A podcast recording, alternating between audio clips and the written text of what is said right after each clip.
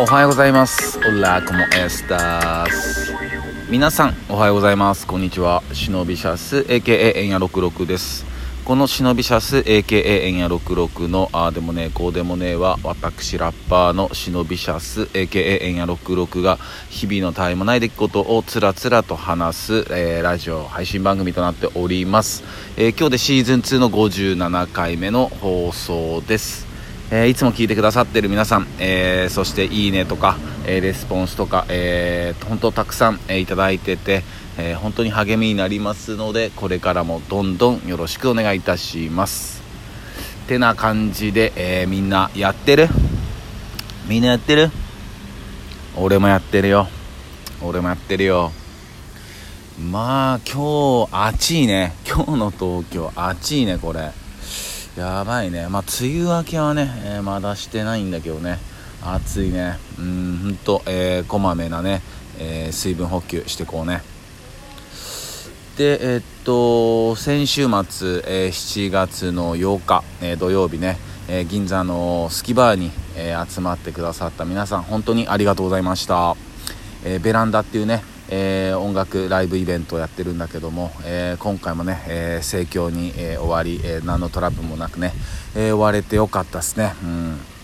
いや本当に、えいつも言うんだけどあ本当いいイベントだなと思うしで今回特にね、えっと DJ キマのねリリースってことでまあもちろんキマの、えダブはもう全部悶絶級だったんだけど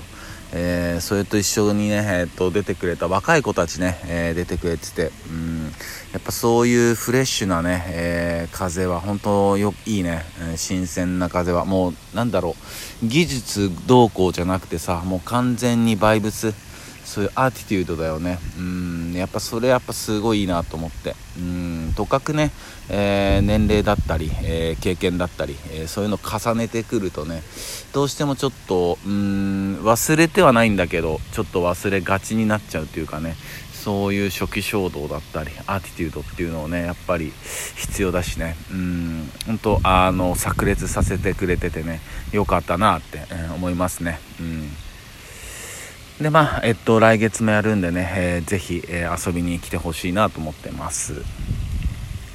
で今日はね、えっとまあ、そういう音楽つながりでまあの話なんだけどまあちょっとなかなかハッピーな話じゃないんだけどいやこれはちょっと自分もねツイッターでなんだろうなあのリツイートなんかもしてたりしてまあこれはちょっと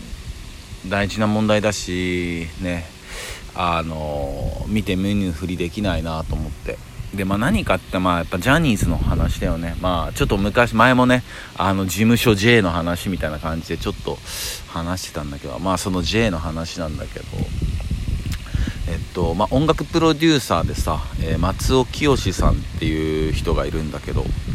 まあ、この人はまあ例えば EXILE とかさ、まあ、そうやって、まあ、レコード大賞とかさ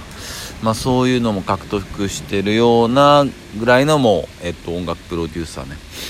で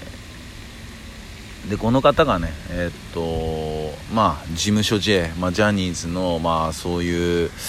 ねえっと性被害っていうかね児童ポルノ的なね、えー、ことにちょっと言及したんだよね、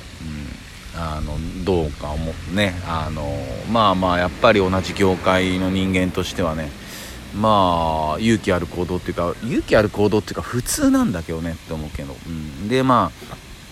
そしたらその所属してるそ松尾さんがね、えー、所属してる事務所はまあ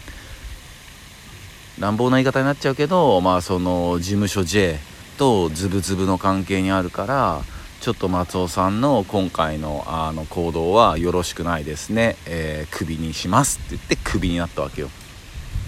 ね。やばいよね。うんでまあそこの松尾さんの事務所にはその山下達郎さんっていうね。いやもう本当に偉大な人ですよ。本当に音楽家の音楽家でね。うん本当にもう数々の名曲作っててね本当にまあ、すごい人だよね。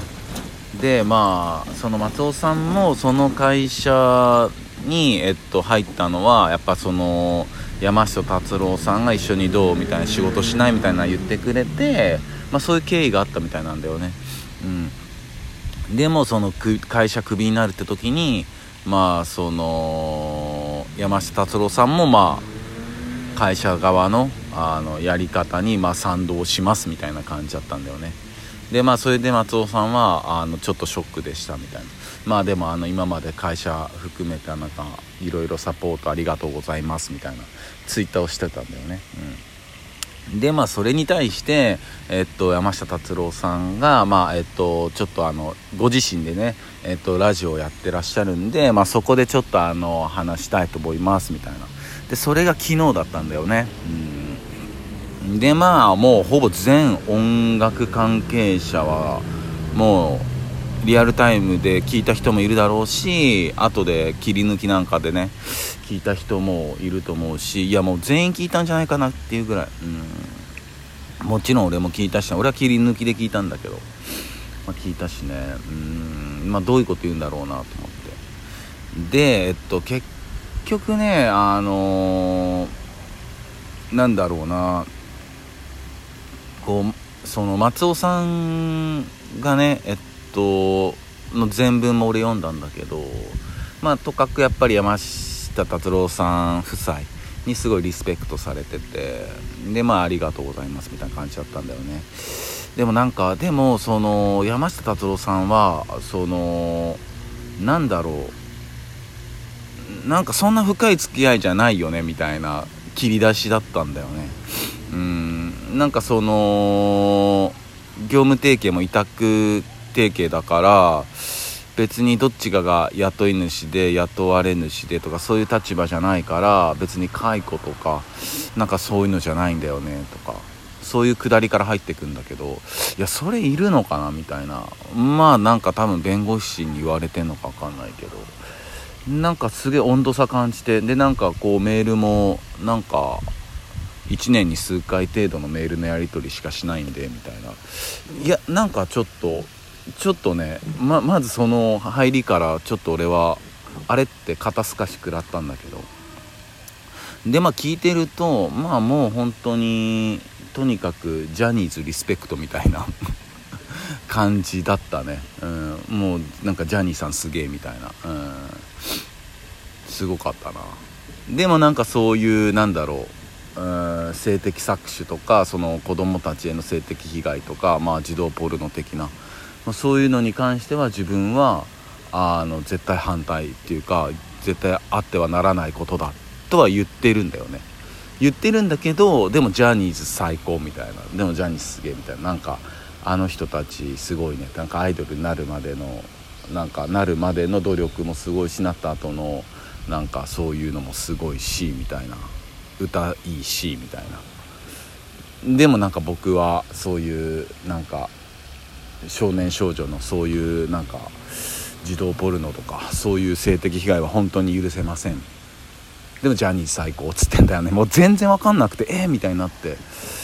いやーそっかーみたいな。なんかうんもちろんねそのなんだろう。よくさこうなんかやらかした芸能人の方の作品がなんか公開しなくなったりとかねアーティストの歌がちょっと配信終了になったりとか。そういうのあるんだけどなんか確かにそれは俺もね違うなとは思うんだやっぱ作品にあの何て言うのかな罪はないしね。うん。なんかそういうの配信終了したりするのはちょっと違うなとは確かに思ってるんだけど。でも今回の場合ってさ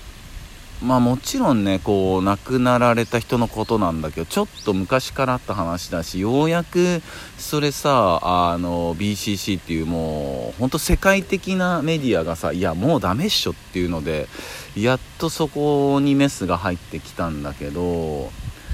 うんその山下達郎さんだけじゃなくってやっぱメディア全部がキモいよなって思うんだよね本当に。うん。みんな分かってんのに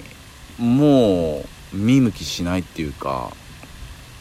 でその事務所の子たちもなんかまあもう自分たちが売れてるしねこのままちょっとそっとしといてよ僕たち売れてるからっていうところなのかなとも思っちゃうしね。うーん。いやなんか気味が悪いなと思うんだよね本当に。だってやってること結構えげつないよ。本当に、うん、本当にえげつないよ。うーんなんかなーって。だからメディアも日本のメディアもやっぱジャニーズとかからさいなくなられるとなんか番組が多分立ち行かなくなるからっていう理由なんだろうけど。いやもういいじゃんじゃあって。別に立ち行かなくなったっていいじゃんって、うん、他のタレントさんとかさまだ日の目な浴びてない人たちたくさんいるんだから優秀なね。そういう人たち起用していけばいいじゃんと思うんだよね。うん本当に。いやなんか